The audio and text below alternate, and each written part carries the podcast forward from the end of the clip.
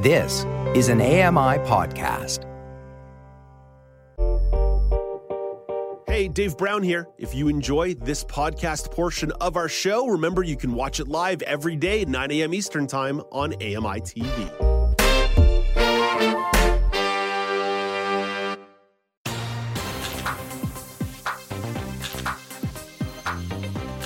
Welcome back. It's the Now News Panel on AMI. I'm Dave Brown alongside Joita Gupta and Michelle McQuigg. We've got one more topic to discuss. Let's talk about affordability and financial stress. You never hear about those stories in the media. There have been quite a few stories that fit into this topic that broke over the week. Let's start with inflation.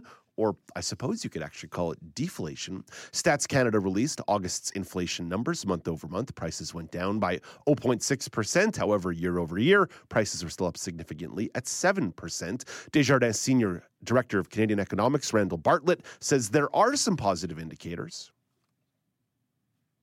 You know, when you look, when you unpack it, whether it's, you know, month over month, seasonally adjusted, not seasonally adjusted, year over year growth, we are seeing a broad-based deceleration in inflation, and that's certainly, you know, as positive a development as I think you can have on the inflation front.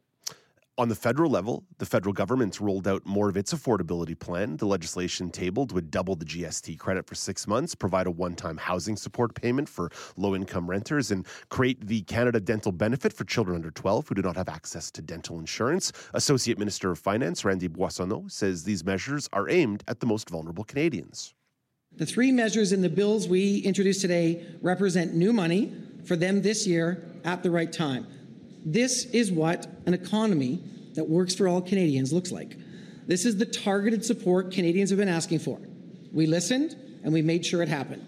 Oh, I have more for you, by the way, because Stats Canada also released some census data related to housing.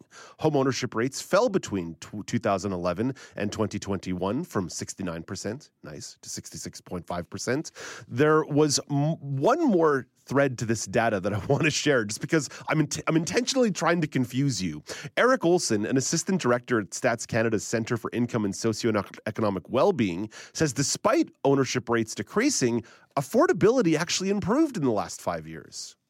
And thus, when household incomes grow faster than shelter costs, as they did up to the 2021 census, this creates conditions for improved housing affordability.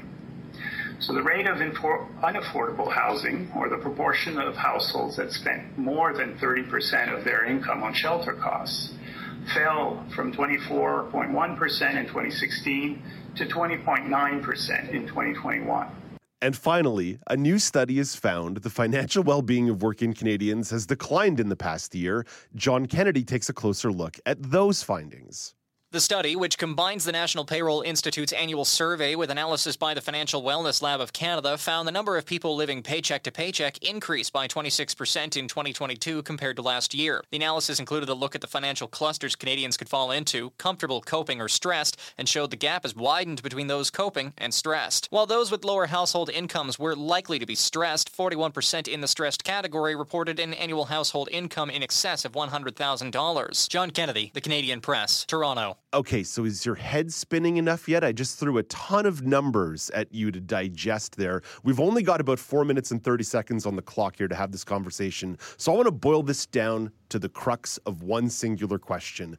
Michelle, how hard is it to start telling stories in the media about the economy right now? I think you just put on a nice little clinic on how complex it is, and you did it well.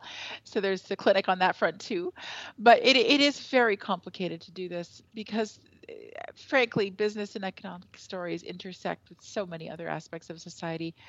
I think a lot of people come into journalism even with a preconceived notion that business is its own self-contained department and its own thing, and you're a business writer, not an other kind of news writer. And increasingly, I think that notion is being challenged.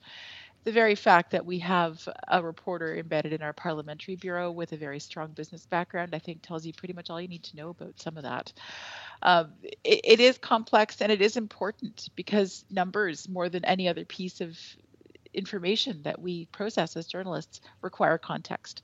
And that's where I think it's really important to be able to provide that on a number of fronts and not sometimes take it out of the business context and apply it elsewhere, apply it to more social questions. How is it affecting marginalized groups? Just to name a very, very few, but there's so many ways to do this, and it's important to have those skills. Mm-hmm. Yeah, the complexity to me lays in the fact that we can offer up a lot of macroeconomic broad-based data, but some of the micro data says people are really suffering and having a tough time. And then you get some of that Stats Can data, which is almost pushing back the other way. So, Juita, I'm going to frame the same question to you. Is it getting really complex to talk about the economy in a meaningful way? Yeah, Dave, we live in complex times, as was pointed out in a previous segment. So yes, it is now more than ever challenging to tell economic stories, but I will contend that it has always been challenging because there is very little economic literacy. And I will go so far as to say there's very little economic literacy amongst journalists in general. Maybe you've got a few specialists in journalism who have a background in economics or business, and maybe they have a better grasp of it. But for a lot of us, like when I do chase producing, I'm basically giving myself a crash course on economic terms when I'm writing or producing a story. And then it puts up all these interesting questions about the kinds of guests we bring on. Typically with an economic story, I'll go to an economist who then predictably speaks economies. And that isn't really something that resonates with audiences.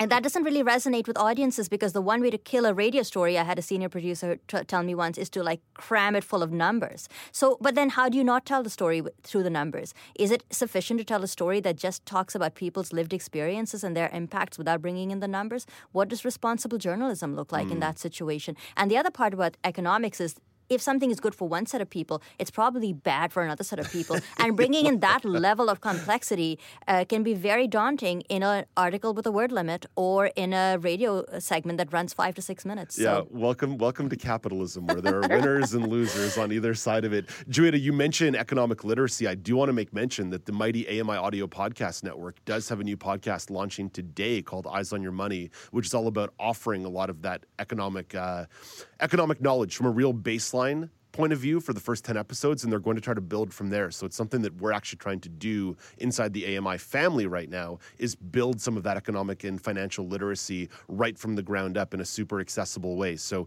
really cool. Really cool that's idea amazing. That's going to be launching today. You can find that on your favorite podcasting platform. Michelle, I'm going to say goodbye to you. We'll talk to you on Monday morning as part of the weekend news recap. So all the best to you.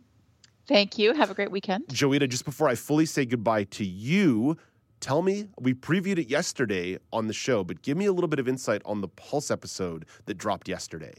Oh, the one that dropped yesterday with Andrea Kalanen. Oh, she is a genius.